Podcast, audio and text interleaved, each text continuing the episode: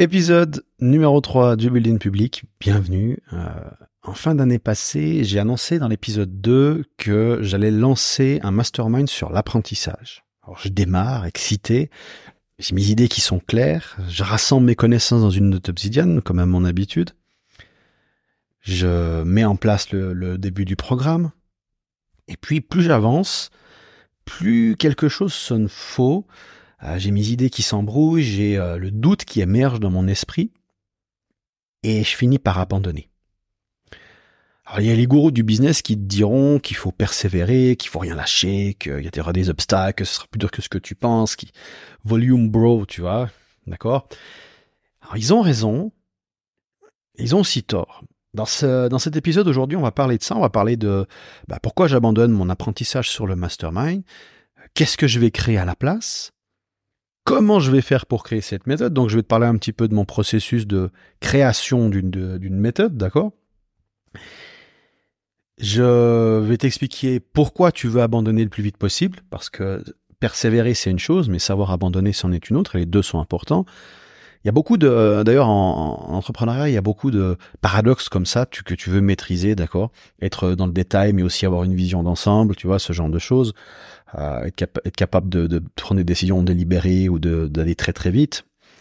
Bref, on aura l'occasion de parler de ça. Et puis, dernier point, on terminera avec une petite leçon sur le perfectionnisme, un remède au perfectionnisme que j'ai trouvé dans une philosophie ancestrale qui s'appelle le taoïsme. Alors moi, je suis pas du tout euh, ésotérique, j'aime les choses qui sont simples et mesurables. Et euh, ce remède euh, est simple et mesurable. Tu vas voir que c'est quelque chose qui est vraiment pas mal du tout. Alors, on y va. Tu entends peut-être ma voix, j'ai un peu une voix un peu plus euh, suave, sensuelle aujourd'hui. Euh, j'enregistre ce podcast dans la nuit, il est 18h22 et je trouve que ça fait une petite ambiance. Donc je suis face à mon micro, il y a mon écran euh, d'ordinateur au minimum sur le contraste pour pas me niquer les yeux. Et voilà, je sais pas pourquoi, j'aime bien enregistrer mon podcast dans la nuit, donc ne panique pas si tu as l'impression que, que c'est un peu spécial. Alors, Première chose, pourquoi j'abandonne l'apprentissage? Pourquoi j'abandonne, enfin pas l'apprentissage, mais le mastermind sur l'apprentissage? Parce que j'ai annoncé ça dans le dernier building public, donc je te laisse aller écouter l'épisode euh, si, si c'est pas encore fait. Euh, il y a trois raisons, trois raisons euh, principales qui sont qui, qui, qui, sont venues en cours de route. Donc la première chose, c'est que l'apprentissage, le, le, former à apprendre à apprendre, le créer un mastermind là-dessus, c'est beaucoup trop abstrait. Et quand c'est trop abstrait, bah, les, clients ne sortent pas leur porte-monnaie. Voilà, petite petite rime, ça passage. Et euh, donc du coup, je me suis retrouvé confronté à ça, c'est que bah, en tant qu'entrepreneur, tu observes un entrepreneur qui apprend. Je, je, quand je crée une formation, moi, ce qui m'intéresse, c'est de voir comment moi je fais et comment les autres font et d'arriver quelque chose d'extrêmement pratique et simple. Ça sert à rien de partir dans des kilomètres de théorie et je veux, je veux un système qui soit résistant face à la réalité. Et quand on regarde la réalité, euh, d'un côté donc les entrepreneurs qui qui ont des qui ont des business qui fonctionnent et de l'autre côté tu as des enfin tu, tu vois il y a plein de monde qui, qui apprennent le business dans des écoles et c'est pas comme ça qu'on apprend le business. Euh, les mecs qui sortent des écoles les, les femmes d'ailleurs qui sortent des écoles bah ils sont euh, pas bons en business. Pourquoi? S'ils ont passé 3 ans, 4 ans, 5 ans à apprendre, pourquoi ils sont pas bons en business? Parce qu'un entrepreneur, comment il se forme? Il se forme en, mettant en place un projet. Il va dire, OK, j'ai ce projet, je veux que ce projet fonctionne, et j'ai pas toutes les compétences pour réaliser ce projet, donc il va falloir que je trouve des solutions en cours de route le plus rapidement possible. Il y a, je sais pas si tu as déjà vu ce petit mème euh, de euh, l'entrepreneuriat, c'est se jeter dans le vide et construire ses ailes en cours de route, d'accord? Et j'aime beaucoup cette image parce que c'est exactement ça. Et euh, il y a cette, cette idée que si quelqu'un t'offre de l'argent pour résoudre un problème auquel tu n'as pas la solution, prends l'argent et trouve une solution en cours de route. Et c'est quelque chose qui fait peur. C'est quelque chose qui fait peur parce que, attends, il m'a payé, je sais pas comment faire. Trouve la solution, ça te met en pression. Et donc, il y a une notion de confiance derrière. Bref. Et, euh, et donc, l'entrepreneur apprend sur le tas. L'entrepreneur apprend en contexte. C'est-à-dire qu'il met en place le truc et il trouve en cours de route les solutions. Il va pas se poser genre six mois, un an à étudier euh, le sujet. Et ceux qui font ça, d'ailleurs, tu observes euh, beaucoup de créateurs de contenu, de d'infopreneurs qui passent leur temps à consommer des bouquins, à consommer des formations, qui n'avancent pas parce qu'ils ont répliqué ce mode d'apprentissage de l'école qui est finalement pas de l'apprentissage, mais de l'étude. D'accord? On essaie de comprendre le sujet. Et le truc qu'on remarque, on le voit aussi d'ailleurs en académie, ceux qui étudient un sujet de manière théorique, même si c'est un sujet appliqué, genre tu étudies le basket mais de manière théorique, ces gens-là même sont incapables de pratiquer la compétence. Alors qu'ils connaissent tout sur tout sur le sujet, ils peuvent te l'expliquer, mais ils savent pas faire un dribble par exemple en basketball, d'accord? Parce qu'ils ont étudié en théorie. Et, il y a cette sorte de, paradoxe, c'est que plus tu étudies le sujet, moins tu as tendance à être capable de, d'utiliser en fait, de, de, pratiquer, enfin d'être bon, de développer la compétence. Et il y a ce, encore une fois un petit adage qui dit euh, ceux, euh, ceux qui savent le font et ceux qui savent pas l'enseignent. Et je suis vraiment aligné avec ça. Et le problème, encore une fois, c'est que en, voulant transmettre l'apprentissage, je risque de créer une sorte de d'environnement artificiel, donc comme une salle de classe, qui va euh, qui va finalement faire quoi? Ben faire euh, faire que on, part plus du côté de la théorie que du côté de la pratique. Donc je me suis dit ok. Donc ça c'est la première chose, c'est vraiment abstrait. La solution ici, bon là tu vois, si, si ça avait été que ça, je, je, vois à peu près comment résoudre le truc. Il y a d'ailleurs Tim Ferriss qui a fait ça dans son livre Four Hour Chef qui parle d'apprendre à cuisiner, mais surtout qui parle d'apprendre à apprendre. Et donc il utilise finalement la compétence de la cuisine comme exemple pour démontrer son système d'apprentissage. Voilà, donc euh, j'aurais fait quelque chose du style, donc j'aurais fusionné ça avec une méthode concrète. Voilà. Euh, le problème, c'est même, enfin, deuxième problème. Je vois comment vendre une formation sur l'apprentissage ou un livre sur l'apprentissage donc un, produit entre 10 et 200, 300, voire peut-être 500 euros éventuellement. Je vois pas comment vendre un mastermind à 1000, 1500 euros par mois sur ce sujet-là. Donc mes, 12 ans d'expérience, 12 ans, 13 ans, ça fait depuis 2000, 2011, oh là là, ça fait un moment. Euh, mes années d'expérience en business, me, me, me, me disent que enfin, c'est une mauvaise idée d'essayer de vendre un produit aussi cher qui soit aussi abstrait. Autant l'apprentissage, c'est vraiment la compétence qui te rend dangereux, parce que, je veux dire, qu'est-ce qui te rend dangereux? C'est les compétences que tu, que tu possèdes. D'accord? Plus tes compétences sont affûtées, aiguisées, plus tu es dangereux en tant qu'entrepreneur. Quand je dis dangereux, c'est que tu es compétitif, d'accord? Et donc, si tu as une méthode pour accélérer. Un peu comme tu sais, on prend toujours cet exemple de Néo avec le siège là. Tu te fais télécharger des compétences. Néo devient de plus en plus dangereux au fur et à mesure. Il se fait télécharger des compétences. Bah, l'apprentissage, c'est la vitesse à laquelle tu peux uploader des compétences dans ton cerveau. Alors malheureusement, là, j'ai pas de système aussi rapide que, que le siège de Matrix, mais euh, si tu peux doubler, tripler ta vitesse d'apprentissage, tu prends sur 10 ans, même même d'augmenter de, ne serait-ce que de, de 20%, même 10% ta vitesse d'apprentissage, tu extrapoles sur 10 ans, tu as des intérêts composés qui sont juste phénoménaux en fait. D'accord? Et c'est ça qui fait la différence entre l'entrepreneur qui réussit, entre le milliardaire, le multimillionnaire, le millionnaire et, le, mec qui a échoué, tu vois? Donc, euh, bref, je trouve ça fascinant. Le problème, c'est que je vois pas comment enseigner ça parce que c'est du vraiment c'est du long terme et on est quand même, enfin, je dire, si tu veux vendre quelque chose qui faire faire de l'argent quelque chose, tu dois vendre du court terme. Alors, ce qui est intéressant, c'est on, on dit, il hein, faut vendre que les gens désirent et leur donner ce qu'ils ont besoin et trouver vraiment le, mix entre les deux. Et c'est pas évident. Euh, les trucs que les gens ont vraiment besoin, tu vois, genre si tu veux, si tu es anxieux et que tu ne veux plus être anxieux, il y a des choses dont tu auras besoin, ça va être de la méditation, de la respiration, des choses très basiques, mais ça, ça se vend pas vraiment, tu vois, tu fais pas un mastermind sur, sur la méditation à 1500 balles par mois, tu vois. Peut-être qu'il y en a deux, trois qui existent, euh, je n'ai pas vérifié, mais il y a des mécanismes un peu spéciaux et derrière, je pense qu'ils vendent une accélération d'un résultat quand même. Et on, sort finalement de l'idée même de la méditation. Mais de l'autre côté, euh, tu vas avoir une pilule, euh, une pilule contre l'anxiété, un anxiolytique qui est euh, qui, a généré des, milliards de dollars, euros et francs pharmaceutiques. C'est comme ça, d'accord. Donc, première chose, c'est trop abstrait. Deuxième chose, deuxième problème, c'est que je vois pas comment créer un mastermind en, parlant d'apprentissage. Encore si c'était ça, j'aurais peut-être même pu quand même me dire, ok, je vais essayer quand même parce que ça, ça me parle, c'est un truc qui est important et tout. Mais il y a un troisième problème qui est arrivé aussi en cours de route et au fond de moi je le savais. Tu sais, il y a des fois tu prends des décisions où au fond de toi tu sais que c'est c'est une mauvaise idée. Et du coup, le fait d'avoir pris de recul, d'avoir pris deux semaines de pause là pendant les fêtes, ça m'a aidé à à me recentrer. Et donc ce troisième problème, c'est que bah, je me disperse en fait, tout simplement, parce que je suis en train d'un côté de travailler avec des partenaires sur leur marketing, et de l'autre côté, je vais mettre en place un mastermind sur l'apprentissage. Et ça serait présomptueux de ma part de penser que je peux être excellent dans les deux. Le truc, c'est que tu peux être bon dans les deux, mais tu peux pas être excellent dans les deux, à moins d'être un super génie, et je sais que c'est pas mon cas. Donc, je, je, veux dire, si t'es pas, et, le problème, c'est qu'en en business, c'est que si t'es pas le meilleur de ta catégorie, t'es pas grand chose, en fait. Le premier de sa catégorie va attirer 80% euh, des, euh, du trafic, des résultats, des revenus, et euh, les 20% restants vont, vont manger les miettes. Donc, t'as intérêt d'être numéro un. Et si t'aimes pas la compétition, ne fais pas du business. C'est un jeu, et, vraiment, c'est, tu vois, c'est, c'est ce qu'on appelle du winner take most market. Donc les, gagnants prennent quasiment tout, tout le gâteau. Et, tu vois, quand tu regardes sur YouTube tes créateurs préférés, bah, ce sont les numéros 1 de leur catégorie.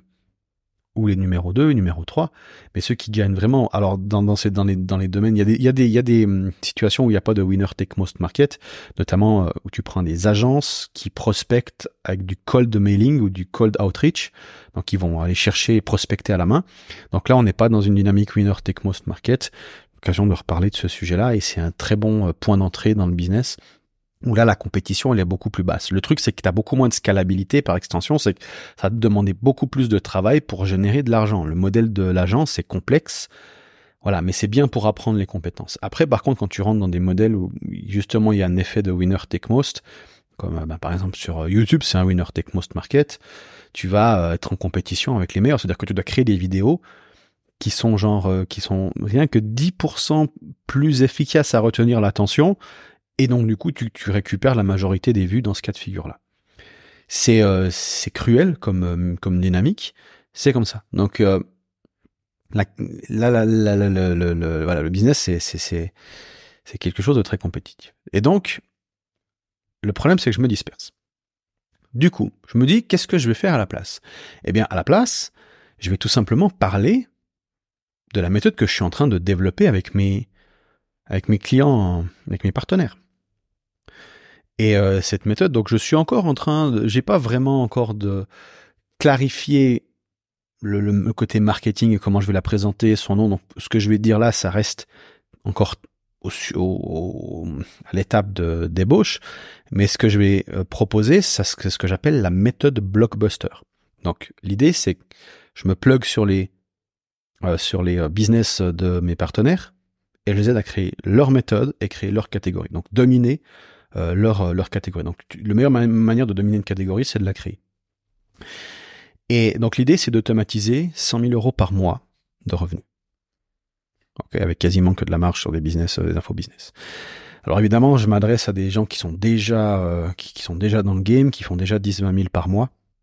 Et donc l'idée, c'est de mettre en place un système minimaliste qui soit ce que j'appelle mini retraite friendly. Donc ça veut dire qu'il y a des phases où tu travailles, des phases où tu te détends. C'est comme ça que j'ai remarqué que les, les travailleurs du savoir sont plus efficaces, c'est qu'il y a des phases où ils, ils sont all in, ils bossent 12 heures par jour, ils kiffent le truc.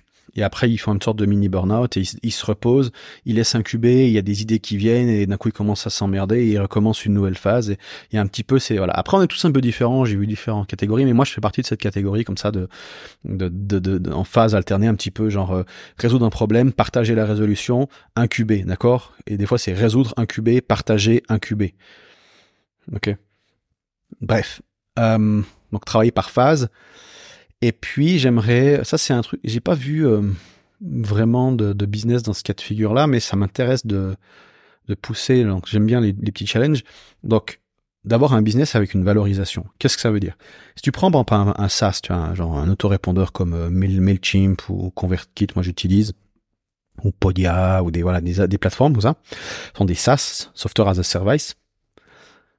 Ces business-là ne sont pas lié à la tête du fondateur. Si je te, les, par exemple, si je te dis Mailchimp ou Podia, quelle est, la, quelle est la tête du fondateur? Tu sais même pas son nom, tu sais pas à quoi il ressemble probablement. Et donc, ça, ça rend le business vendable. D'accord? Si le système fonctionne de lui-même, alors il y a d'autres, il y a d'autres euh, paramètres. Enfin, je veux dire, le fondateur, si donc il y a le côté visible du fondateur, mais aussi le côté à quel point le fondateur est impliqué dans le quotidien des opérations, si euh, il fait que de superviser dans les grandes lignes le, le, le, sa, sa, société et qu'il n'y a pas sa face sur, euh, sur le devant, eh bien, on a une société qui basiquement a une valorisation qui est élevée, c'est-à-dire qu'on va pouvoir la revendre à plusieurs millions.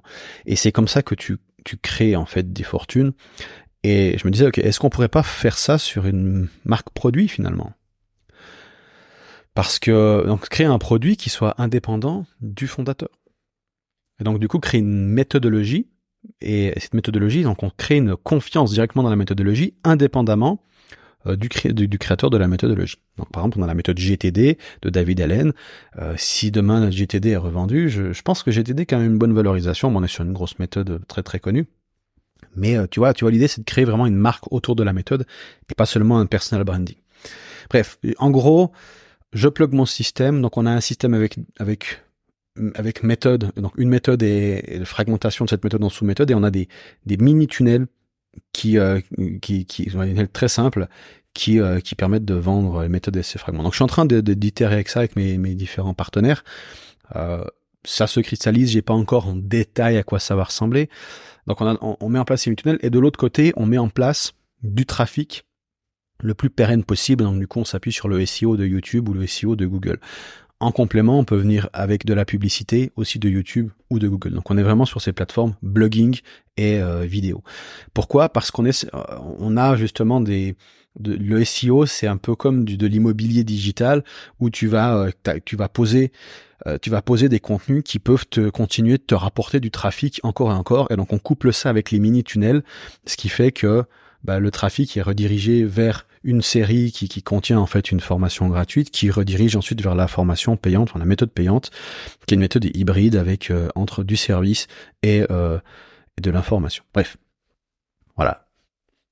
Je t'explique dans les grandes lignes, je sais pas de te le vendre, c'est juste pour te dire en gros euh, ma réflexion où j'en suis avec ça. Voilà, donc ce qui fait qu'on a un système qui finalement est j'essaie de, mettre en place un système qui décorrèle le temps. Tu vois, c'est le problème des, réseaux sociaux, par exemple, ou par exemple si tu fais euh, rien que le fait d'avoir une newsletter quotidienne. Le problème avec ça, c'est que tous les jours, tu dois créer un email. Et si tous les jours tu crées un email, bah t'es dans une sorte de rat race. Ah, je dois créer mon email aujourd'hui. Il y a des jours t'as pas d'inspiration, des jours t'as beaucoup d'inspiration. Et donc du coup, t'es obligé de mobiliser. Enfin, je veux dire, si tu prends le focus de la journée d'un entrepreneur, bah, enfin d'une personne même de manière générale, tu vas avoir genre une, une heure peut-être de d'ultra focus où vraiment tu fais des, des tâches vraiment très complexes et euh, deux heures ou des deux premières heures de ta journée où t'es où t'es bien et après gentiment ton focus commence à diminuer et tu vas plus t'intéresser à des tâches qui sont plus euh, basiques, qui sont plus faciles à mettre en place. Ça peut être de la prospection, ça peut être de l'administratif, ça peut être de l'automatisation, des, des, tâches plus basiques. Par contre, la créativité, ça demande énormément de ressources. Et le truc, c'est que si tu crées tous les jours euh, du contenu, tu passes ton temps finalement à devoir alimenter la machine en, en, empruntant le meilleur de ton cerveau en fait.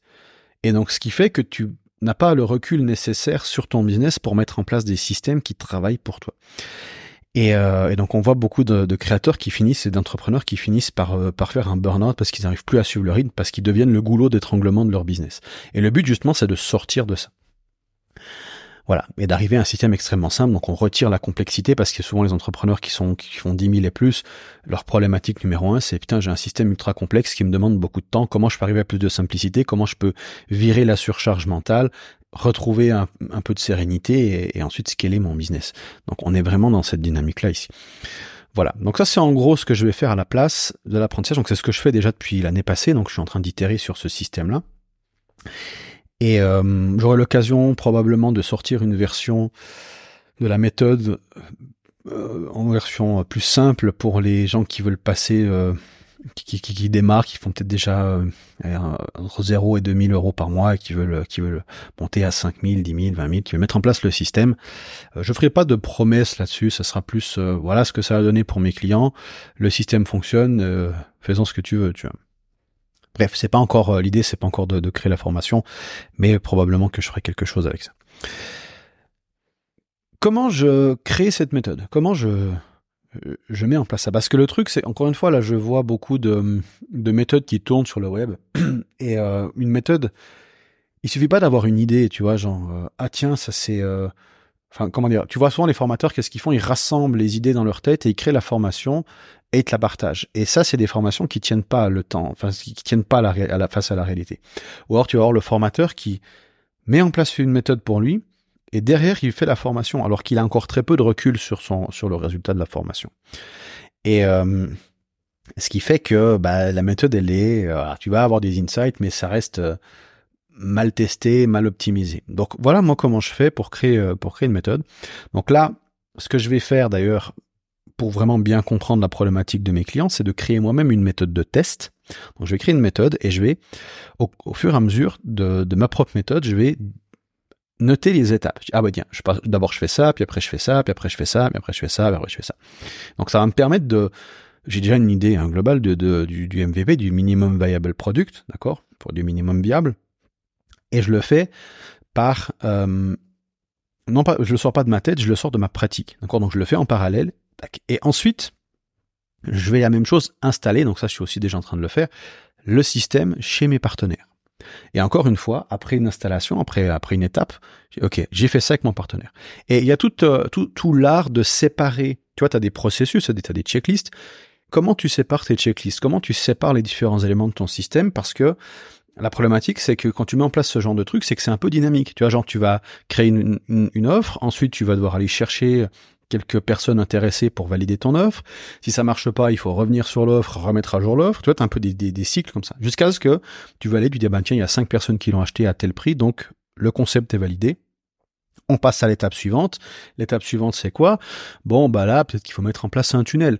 Donc, je vais mettre en place ce tunnel de vente. Et puis, une fois que j'ai mis en place ce tunnel de vente, il va falloir que j'aille chercher du trafic. Donc, je, vais chercher à, créer, tu vois, une chaîne YouTube si c'est pas déjà fait mettre en place euh, mettre en place des types de contenus sur lesquels je vais itérer pour voir ce qui marche ce qui marche pas ce qui renvoie du trafic euh, dans le funnel qu'il va falloir aussi optimiser d'accord? C'est parce que tu, tu as de trafic tu fais ce qu'on appelle des, des AB tests ou des split tests qui permettent de, de, de tester différentes variations pour pour optimiser les conversions etc. Et donc du coup, ça c'est assez assez dynamique, tu vois. Et, euh, et, donc comment tu sépares ça? Eh bien, euh, en pratiquant, à force de, à force de le faire et de le faire et de le re-refaire, et quand tu prends un peu de recul et tu fais un peu de ce qu'on appelle de sense making. Donc une fois que tu as fait une chose, tu prends du recul, tu regardes et tu dis ok, qu'est-ce qui a fonctionné? Enfin, qu'est-ce que j'ai fait? Qu'est-ce qui a fonctionné? Qu'est-ce qui a pas fonctionné? Et euh, ok, qu'est-ce que je peux, euh, comment je peux organiser ça? Tac, tu prends deux trois notes, tu, tu convertis ça en mini checklist, et au fur et à mesure, tu itères sur ton système et quand tu l'as fait 20, 30, 40, 50, 100 fois, 500 fois, 1000 fois, 10 000 fois, bah ton système il, se rôde et tu te rends compte que chaque fois que tu le refais, eh ben le système il change de moins en moins et au bout d'un moment, les itérations sont minimes. Tu vois que la manière que tu as de faire les choses n'évolue quasiment plus. On peut voir, euh, tu vois, c'est il y a un super bouquin de, Peter Thiel qui parle de passer de, de 0 à 1. Je crois que c'est d'ailleurs 0 to 1 c'est l'innovation. C'est-à-dire que le truc n'existe pas encore, je crée quelque chose, je passe de 0 à 1. Par exemple, le premier iPhone, 0 à 1, donc on a le premier, euh, la première euh, téléphone tactile euh, du marché qui, qui, qui, est tactile avec le pouce, d'accord? Et donc ça, c'est de 0 à 1. Et puis ensuite, l'iPhone a évolué de 1 à 2, de 2 à 3, de 3 jusqu'à 3. Là, on arrive à, à, des versions, les itérations, tu vois, d'un, d'un, iPhone à l'autre, d'une année à l'autre, il n'y a pas vraiment beaucoup d'innovation. Et les gens comprennent dire, ouais, machin, et plus rien de magique. Et donc, du coup, là, là, il y a Apple, par exemple, qui a sorti le Vision Pro. Enfin, ça va sortir ces prochains, ces prochains temps. Euh, et, et donc là, on passe de 0 à 1. Donc là, ils prennent nouveau un risque. Est-ce que ça a marché? Est-ce que ça a pas marché? Euh, alors il y a déjà d'autres VR et tout, on peut on peut on peut argumenter là-dessus, c'est pas la question, mais l'idée c'est vraiment t'arrives sur une nouvelle technologie. Donc la technologie est encore au début, tu vas le regarder le Vision Pro numéro la version 1, moi je vais pas l'acheter euh, parce que ça tient que deux heures, la batterie elle est pas top, il y aura plein de bugs et tout. Moi j'attends la version 3 ou 4, donc peut-être je vais attendre encore 5 ans avant d'adopter la technologie. Tu vois comme l'Apple Watch, j'avais acheté la version 1, c'était une catastrophe.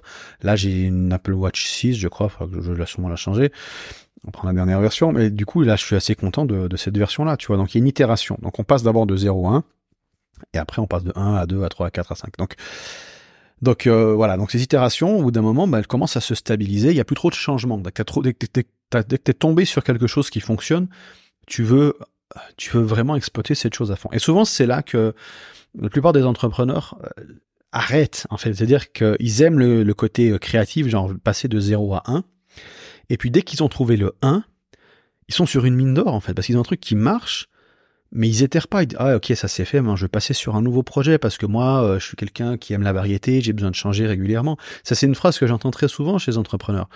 Et euh, le problème, c'est que euh, on est tous comme ça, quasiment. Et si tu es comme ça, ça va être très difficile d'avoir un business qui génère des gros chiffres parce que ce qui rapporte le plus d'argent, c'est de répéter ce qui marche. Donc dès que tu as trouvé un truc qui marche, c'est là où l'itération de 1 à 2 à 3 à 1000 commence et c'est là où le côté plus chiant commence. Mais c'est là aussi où en fait tu vas avoir ça va te demander finalement moins d'inventivité, donc moins d'efforts et ça va, ça va te permettre de stabiliser une activité et euh, de plus en plus gagner pour de moins en moins, jusqu'à ce que tu aies poncé, euh, poncé l'innovation et qu'il y ait une disruption de marché avec une nouvelle méthode, ou il y a une fatigue à un moment donné de la, de la, du mécanisme, et donc on arrive sur un nouveau mécanisme, et euh, là on recommence encore une fois l'optimisation du truc, etc., etc. Et donc du coup c'est pour ça que dans un business tu vas, tu vas, tu vas devoir choisir entre exploiter et, et explorer, tu vois, c'est le dilemme d'exploitation exploration, on appelle ça. Donc tu exploites ce que tu as trouvé qui fonctionne pour l'optimiser et de l'autre côté, tu gardes quand même un moment, un temps disponible pour aller expérimenter des nouvelles choses. C'est d'ailleurs comme ça qu'Amazon euh, le, mindset d'Amazon, c'est the day one mindset, comme ils appellent, je, crois, ce erreur, où finalement ils se considèrent comme une société qui vient d'ouvrir et qui doit trouver finalement des nouveaux produits, même qu'ils ont euh, Amazon Server, ils ont ils ont leur, leur e-commerce, ils ont euh, ils ont différents projets qui, qui cartonnent. Ils, ont, ils cherchent quand même continuellement à innover, à passer de 0 à 1 sur des nouveaux projets. La majorité ne fonctionne pas, donc c'est de la recherche et développement, d'accord, ça foire.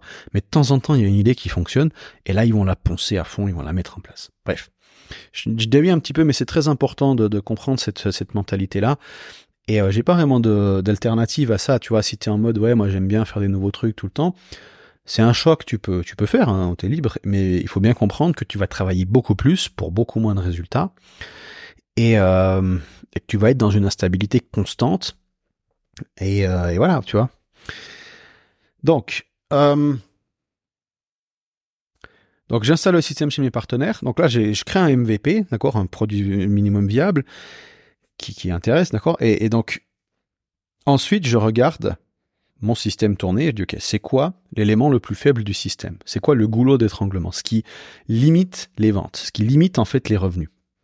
Ah bah tiens, tu vois, ça peut être euh, l'opt-in. On va optimiser l'opt-in. Ou alors on va optimiser l'acquisition de trafic, optimiser la marque, optimiser euh, le tunnel, optimiser le, le checkout, optimiser la manière de délivrer la méthode, optimiser le referral, optimiser le... Tu, vas, tu peux choisir les pièces que tu veux optimiser. Donc ce que je vais faire, c'est que je fais tourner la méthode imparfaitement et je regarde, donc avec des analytics, là où, ça, où le, système a l'air de coincer. Donc on dit, ok, le problème vient apparemment de là. Quelle est la meilleure solution que je peux mettre en place, que je peux tester, quelle meilleure, et je vais faire une expérimentation, je dis, ok, si je change ça par ça, bah, potentiellement, ça peut augmenter de, de 3-4% les taux de conversion. Donc je cherche je cherche comme ça des des des des des des, des, des, batailles, enfin des goulots d'étranglement, et j'essaie de mettre en place des systèmes pour, pour, pour améliorer, enfin mettre en place des solutions pour améliorer le système. Voilà, donc créer le MVP, itérer sur ce MVP et observer là où ça bug, là où ça coince, cibler le truc et dire bah tu vois là le système il tourne, mais là ce qu'il faut optimiser là maintenant tout de suite, c'est cet élément-là. Et donc, à ce moment-là, je vais faire un apprentissage là-dessus. Tu vas dire, OK, on peut tester ça. Peut-être que je sais pas comment. Peut-être que là, il faut euh, que je j'entraîne mon partenaire sur euh, l'art d'écrire pour persuader. Donc, je peux étudier le copywriting. Moi, j'ai déjà des, connaissances en copywriting. Je peux étudier euh, le storytelling. Ça, j'ai envie, envie, d'approfondir ce sujet-là. Je peux mettre en place du branding, je la, la, réflexion, tu vois, parce que écrire, c'est penser, penser, c'est écrire. Et donc, qu'est-ce que je peux optimiser dans mon système. Euh, voilà. Et donc, qu'est-ce que j'ai besoin de savoir que je sais pas pour pouvoir faire ça? Donc, du coup, ça peut être euh, lire des bouquins, des formations, euh, parler avec des experts, ou alors trouver la solution par moi-même en appliquant mon bon sens et mes modèles existants. Bref. Et, donc, du coup, tu es dans une recherche constante pour optimiser, optimiser ton produit. Voilà comment je, comment j'approche, comment j'approche la partie création, création d'une solution. Je, bah évidemment, comme c'est du building public, hein, tu en vas euh, de semaine en semaine, je t'expliquerai, bah tiens, là je me concentre sur cet élément du système, là je suis en train de faire ça, euh, là il y a cette merde là, là là je suis en train de me disperser. Le but c'est que je te montre mes erreurs en cours de route et pas juste à quel point je suis génialissimement génialissime, mais plutôt que tu te, tu te rendes compte que ben en, en théorie c'est tout joli, mais en pratique bah il y a, euh, t'as vu comme déjà là j'ai changé d'avis, euh, il y a il y a des allers-retours et des changements et peut-être que dans cinq ans ben, le, le, truc qui aurait qui aurait émergé de ça c'est même très probable, ça aura plus grand chose à voir avec le projet initial. C'est le principe même d'un business, c'est que tu commences le business à faire une chose et progressivement le business évolue en, une autre chose, il morphe jusqu'à atteindre une certaine maturité. Les leçons. Donc, je te parlais au début que, bah voilà, j'étais dans le doute, que j'ai changé d'avis, que je suis parti sur ce projet-là. Et le truc, c'est que bah, le monde, il est complexe. Et quand tu prends une décision, la question c'est est-ce que c'est la bonne décision tu vois? Tu peux te mettre à douter tu te dis attends putain est-ce que j'ai choisi juste est-ce que je devrais pas plutôt faire ça tu vois? Est-ce que c'est aligné avec mes intérêts avec mes forces? Est-ce que j'en suis capable? Est-ce que peut-être euh, est-ce que c'est peut-être une mauvaise décision? Peut-être qu'il n'y a pas vraiment d'argent à faire là-dedans. Peut-être que je vais passer des années de ma vie à, rien apprendre ou à, à pas avoir de résultats. Est-ce que tu vois? Et donc du coup en fait c'est pas ça. Après il y a le collègue qui te parle d'une autre opportunité donc tu changes en cours de route tu sautes tu sautes d'une opportunité à l'autre. Et donc euh, tu deviens, ça c'est le syndrome de l'objet brillant, c'est ok, ce truc-là ça marche pas, je vais faire plutôt ça, plutôt ça, plutôt ça, plutôt ça. Et on, dit souvent que ça vient de de la flemme. Moi, je pense plutôt que ce syndrome de l'objet brillant, alors il y a plusieurs causes, mais il viendrait du doute, de la peur face à l'incertitude. Et quand ça commence à devenir difficile, on change. D'accord? Parce qu'on doute. Si je te disais, ok, ça va être dur, mais dans cinq ans, dans cinq ans, t'es millionnaire c'est certain que dans 50 ans, millionnaire si tu continues, que tu, tu, tu ne lâches pas, tu continues, tu, tous les jours tu le fais, dans 50 ans, millionnaire. Est-ce que tu fais le truc? Bien sûr, parce que et tu vas te dire, attends, il y a cette autre opportunité, mais si je change, bah je je je serai pas millionnaire dans 5 ans. Parce que la seule règle, c'est je dois continuer sur ce truc-là, je serai millionnaire dans 5 ans.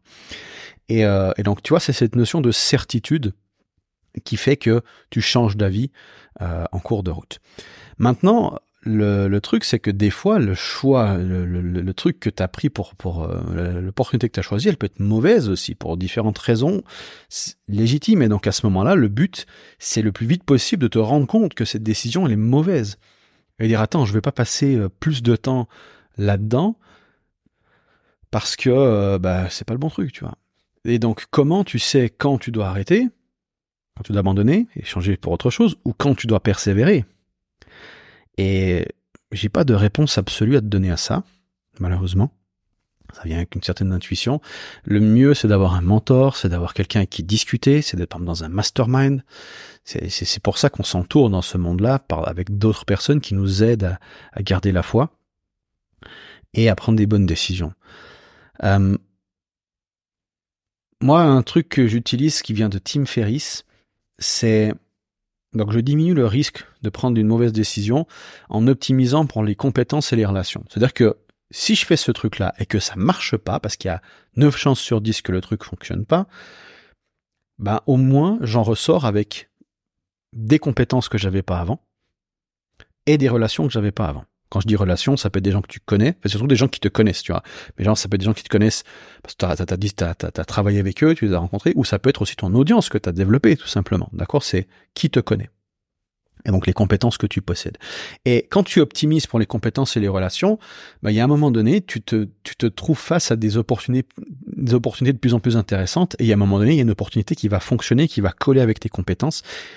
Et là, jackpot. Et là, et là, tu sais que tu veux persévérer, tu vas continuer, tu vas, tu, génères un momentum et tu commences à, tu commences à gagner de l'argent. Donc, je, l'important c'est pas d'avoir, d'être sur la bonne opportunité financière. L'important c'est d'être sur la meilleure opportunité pour développer tes compétences et tes relations. Et, ça, ça n'a pas de prix en fait. Parce que si tu travailles sur toi, tu si je, crois que c'est Jim Rohn qui disait ça, le mentor de Tony Robbins, qui disait, celui qui travaille sur son business peut bien gagner sa vie, mais celui qui travaille sur lui va gagner extraordinairement sa vie. Je sais plus, il avait formulé d'une jolie manière que c'est celui qui dit, celui qui échoue à planifier, planifie d'échouer. Bref, euh, optimiser compétences relation. Euh, voilà, donc il euh, y a je, je, vais terminer sur un dernier point aussi qui est un peu lié euh, avec l'abandon, donc c'est la notion de perfectionnisme. Donc quand on doute, on ne sait pas si ça va marcher et derrière on a, tu rajoutes le doute que peut-être ça ne marchera pas au besoin que ça fonctionne absolument. Ok, j'ai, euh, je suis dans une urgence financière, j'ai besoin que le projet fonctionne et donc urgence financière plus doute égale perfectionnisme. Donc tu vas te mettre à surpenser, surintellectualiser le truc, à essayer de, de, régler le moins de détails. Pourquoi? Parce que inconsciemment, tu te dis putain, si c'est pas parfait, ça va pas marcher. Si ça marche pas, je suis dans la merde. Et donc du coup, tu fais quoi? Tu tournes en rond, tu te sabotes, tu, ralentis.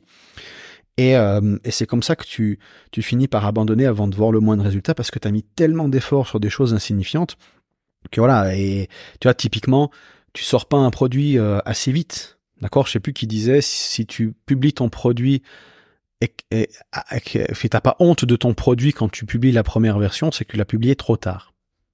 C'est, assez dingue, hein.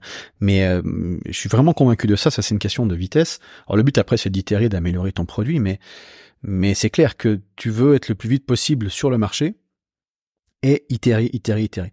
Et le truc du perfectionnisme, c'est ok, je vais créer le truc parfait, genre je vais prendre une année pour créer une formation, formation que j'aurais moi-même jamais euh, testée, euh, même pas pour moi, pour personne, et une année plus tard, je, je, je publie cette formation-là et je me rends compte qu'elle marche pas. Et si elle se vend quand même, je me rends compte qu'elle produit pas les résultats escomptés.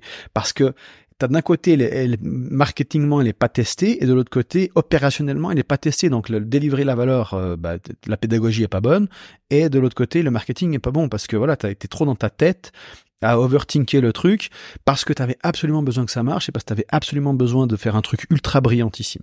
Et ça, c'est vraiment le pour moi la cause principale du perfectionnisme. Il y a plein d'autres causes. Le truc que je vois le plus souvent, c'est ça. Et, et pour répondre à ça, donc je te disais au début que j'avais une solution basée sur le taoïsme, sur, sur cette sagesse ancestrale du taoïsme. Alors le Tao, c'est, je suis pas un expert du Tao, mais en gros, si tu regardes dehors, euh, tu peux observer la nature, tu peux observer le, l'énergie de la nature. Tu regardes un arbre, par exemple, c'est un blueprint de, de l'arbre. Genre, tu vas à l'autre bout du monde, tu vas retrouver des arbres euh, similaires avec un tronc, avec des feuilles, avec des branches. Et, euh, et donc, il y a cette nature, et tu, les vois pousser, tu, vois la rivière couler, tu, tu vois qu'il y a une force naturelle que tu peux observer. Il n'y a pas besoin d'être croyant de quoi que ce soit, il suffit de le regarder dehors. Tu vois bien qu'il y a une organisation de la nature qui, qui s'opère. D'accord? Il y a une organisation évidente. Euh, comme je disais avec les arbres, tu vois, ou, tu peux, un être humain par exemple, on a tous deux bras, deux jambes, enfin quasiment tous, malheureusement pour certaines personnes pas, mais la plupart des gens, on est, on est constitué de deux bras, deux jambes, deux yeux, et, et, on a, on a un cerveau, on a, voilà, on fonctionne d'une manière similaire. Il y, a, il y a une organisation, il y a une force naturelle qui organise ça. Donc ça, c'est le, les grandes lignes du Tao. Après, je peux me planter s'il y a un expert du Tao qui m'écoute. Euh, mille excuses et n'hésite pas à me corriger sur, sur ce que j'ai dit. Euh, il y a notamment un concept dans le Tao qui s'appelle le Wu Wei, qu'on peut traduire par euh, agir sans agir ou agir sans forcer. Moi j'aime bien la notion de agir sans forcer. Et il y a cette idée que quand tu as absolument besoin d'un résultat, que tu te focalises sur le résultat, eh ben tu te paralyses. Tu vois, tu, tu, rentres en mode perfectionnisme. Il faut que, il faut absolument que ça marche. Tu es attaché au résultat et ça va te ralentir. Et tu vas essayer de te mettre à 100, 120% et, euh, et tu vas bloquer. Alors que le Wu Wei, c'est je fais les choses naturellement, je laisse couler les choses. C'est je me concentre pas sur le résultat, je me concentre simplement sur l'action, la non-action. C'est genre naturellement comment ça me vient, sans overthinker le truc, sans essayer de pousser. Ça, ça marche, ça marche, ça marche pas, ça marche pas, mais c'est comme ça que je le fais, c'est comme ça que je le sens. Et tu et tu et tu suis le le, le, le courant. Et en fait, le Wu Wei fait que tu arrêtes le perfectionnisme, tu arrêtes d'overthink le truc et tu choisis la, une voie qui est plus fun, une voie qui est plus naturelle pour toi. Et, euh, et tu fais les, tu fais les choses, euh, ouais, tu, tu, tu, fais les choses euh, selon ta propre nature. Voilà. Et ça, c'est vraiment une compétence à développer. Et, et je me rends compte, c'est genre quand tu te, tu sais, le syndrome de la page blanche, c'est un exemple où t'es focalisé sur le résultat parce que le résultat d'écrire un bon article, par exemple. Alors que si ton seul objectif c'est de d'écrire quelque chose, que ce soit bon ou mauvais, tout le monde peut écrire quelque chose de mauvais, d'accord? C'est ok. Donc le mauvais, ce serait quoi? Ce serait simplement de commencer à écrire. Et on verra bien si c'est bien ou pas. C'est pas grave, au pire je le jette. Ça me fait un entraînement. Et puis après tu relis, tu t'es dans le truc, et puis finalement tu te rends compte que bah, le machin devient pas trop mal. Il y a un passage qui est vraiment pas mal. Donc du coup, tu reprends ce passage et tu itères là-dessus. Deuxième version. Et, l'itération, elle est au centre du business. Hein. Tu le retrouves dans la création de contenu. Moi, c'est un système qui fonctionne super bien pour, pour écrire des articles. Tu, tu, tu écris naturellement ce qui te vient. Et puis, au bout d'un moment, tu vas après tu relis et tu vas te rendre compte qu'il y a peut-être un passage ou deux passages, trois passages qui vont attirer ton attention et de ça, ça va ça va émerger un contenu, deux contenus, trois contenus. Et donc après, tu fais une deuxième itération, tu reprends juste le passage et tu itères et tu réécris un deuxième texte dessus. Après, tu relis le texte, tu écris un troisième texte. Fais dix itérations d'un texte comme ça, tu verras que tu as un article dont tu seras plus ou moins fier. Même déjà trois, quatre itérations. Parce que tu sais pas vraiment ce que tu veux dire avant de l'avoir dit. Et, euh, et on essaie de faire bien du premier coup et c'est comme ça qu'on bloque. Alors qu'en réalité, un bon contenu, il est créé par itération. Je connais pas vraiment d'autres. Enfin, tous les maîtres de la de la création de contenu, que ce soit du texte, de la vidéo, peu importe, il y a euh, cette idée de l'itération du contenu. Tu peux le faire sur plusieurs jours même. Donc euh, voilà. Donc on, retrouve ces itérations dans tout ce qu'on crée. Et et quand tu es face à celui qui qui a pas le temps d'itérer, qui va aller vite et qui et qui fait les choses qu'à moitié, bah tu gagnes face à lui parce que toi tu vas itérer trois, quatre fois, cinq fois, six fois. Donc au lieu d'overthinker euh, ton, ton article pour faire bien du premier coup, tu dis bah je, je crée un brouillon de merde, puis j'itère une deuxième, une troisième, une quatrième, une cinquième fois.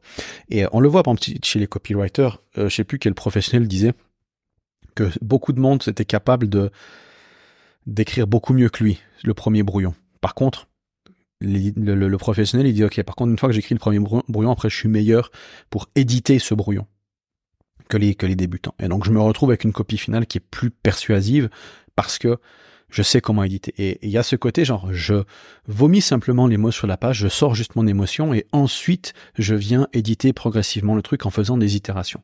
Donc, le perfectionnisme du premier coup, c'est ça le problème, alors que tu réfléchis au perfectionnisme par itération, c'est là où tu te retrouves à, créer quelque chose, de passer de 0 à 1000, tu vois. Donc déjà, tu passes de 0 à 1, tu, tu vois, c'est le premier, le premier jet. C'est juste pour identifier une idée, une perspective, une manière de poser un sujet. C'est de 0 à 1. Puis une fois que tu as le 1, après tu peux passer de 1 à 2, à 3, à 4. Donc ça se retrouve dans la création de contenu, cette idée-là, tu vois. Et euh, on peut sortir tous les templates qu'on veut. Tu vois, le problème des templates, c'est qu'ils n'incitent pas à, ces itérations-là. Si on complète le template et c'est bon, j'ai un contenu. Et, et si j'ai le meilleur template, j'ai un meilleur contenu. Non, non, non, le monde fonctionne pas comme ça. Les templates peuvent être utiles dans une certaine mesure, je dis pas mais euh, c'est pas ça qui va te faire passer euh, de 0 à 1, c'est pas ça qui va te faire passer de 1 à 1000, tu vois. C'est euh, cette idée d'itération. Donc vraiment, face au doute, itère. Face au doute, itère. Et quand tu te rends compte que tu trouves quelque chose, eh ben tu, tu accélères l'itération sur le truc. Si tu fais une première itération, tu te rends compte que c'est le, le merdier, comme ça a été le cas pour moi avec avec l'apprentissage ben j'ai changé de, de, de truc. Je, je, tu vois, tu, tu, passes de 0 à 1, mais si tu te rends compte en cours de route que tu vas pas passer, ça va faire de 0 à 0 et tu vas tourner en boucle sur le 0, tu t'accroches à une idée basiquement qui fonctionne pas et tu vas nulle part. Alors tu itères sur le truc suivant. Donc jusqu'à ce que tu passes de 0 à 1. Ok, là j'ai un 1. Maintenant, je bloque mon focus là-dessus et j'exploite l'opportunité, je la ponce au maximum et euh, j'en retire le, le, moindre bifton possible. Euh, T'as euh, le une petite euh, une petite une petite métaphore que j'aime bien, je clôturerai là-dessus, c'est le, la foreuse et le filon. Le business, tu peux comparer ça, donc tu vois une grande plaine verte et il y a plein de gens qui sont en train de creuser des trous à la recherche de filons d'or. Et donc, tu as, plusieurs types de... de deux, types d'entrepreneurs. T'as l'entrepreneur qui creuse un trou et qui trouve pas de filon, il continue à creuser, il s'acharne, donc il reste sur du 0, 0, 0, 0. Et de l'autre côté, t'as l'entrepreneur qui creuse plein de trous, d'un coup il tombe sur un filon, il exploite le début du filon, donc il passe de 0 à 1, il creuse, puis après il change de filon, et il va creuser ailleurs, et il repart à zéro, et d'un coup il retrouve nouveau 1, puis après il a, fait 10 filons, comme ça il a trouvé 10 filons, il a juste un petit peu exploité les filons, donc il a juste montré aux autres où sont les filons, et il s'est tiré, et dit, ah bah tiens finalement je vais revenir sur le premier filon, et là quand il revient, il y a une autre foreuse qui est installée, et là il y a un monstre, monstre foreuse qui est installé, il peut plus du tout aller euh, sur le terrain, parce qu'il y a déjà quelqu'un qui est en train de forer son filon. Et c'est comme ça que que bah, tu peux continuer à tourner en rond. Soit tu, soit tu fores un peu partout et tu t'arrêtes pas quand tu trouves quelque chose, soit au contraire tu commences à forer un endroit et t'es convaincu alors qu'il y a rien. D'accord? Donc dans le cas de figure de celui qui fore et il y a rien, il doit se dépêcher de changer, alors que celui qui fore et qui trouve, une fois qu'il trouve, il doit verrouiller son focus. Donc tu vois, c'est cette, c'est pas ça que je disais que les gourous du business, ils ont à moitié raison, c'est qu'il faut savoir changer au bon moment, il faut savoir se focaliser au bon moment. Et euh, j'espère que ce, cet épisode 3 t'aidera un petit peu à éclaircir cette idée du, du focus. Moi, je te souhaite euh, une magnifique journée, une magnifique soirée. On se retrouve dans un prochain épisode pour la suite. Salut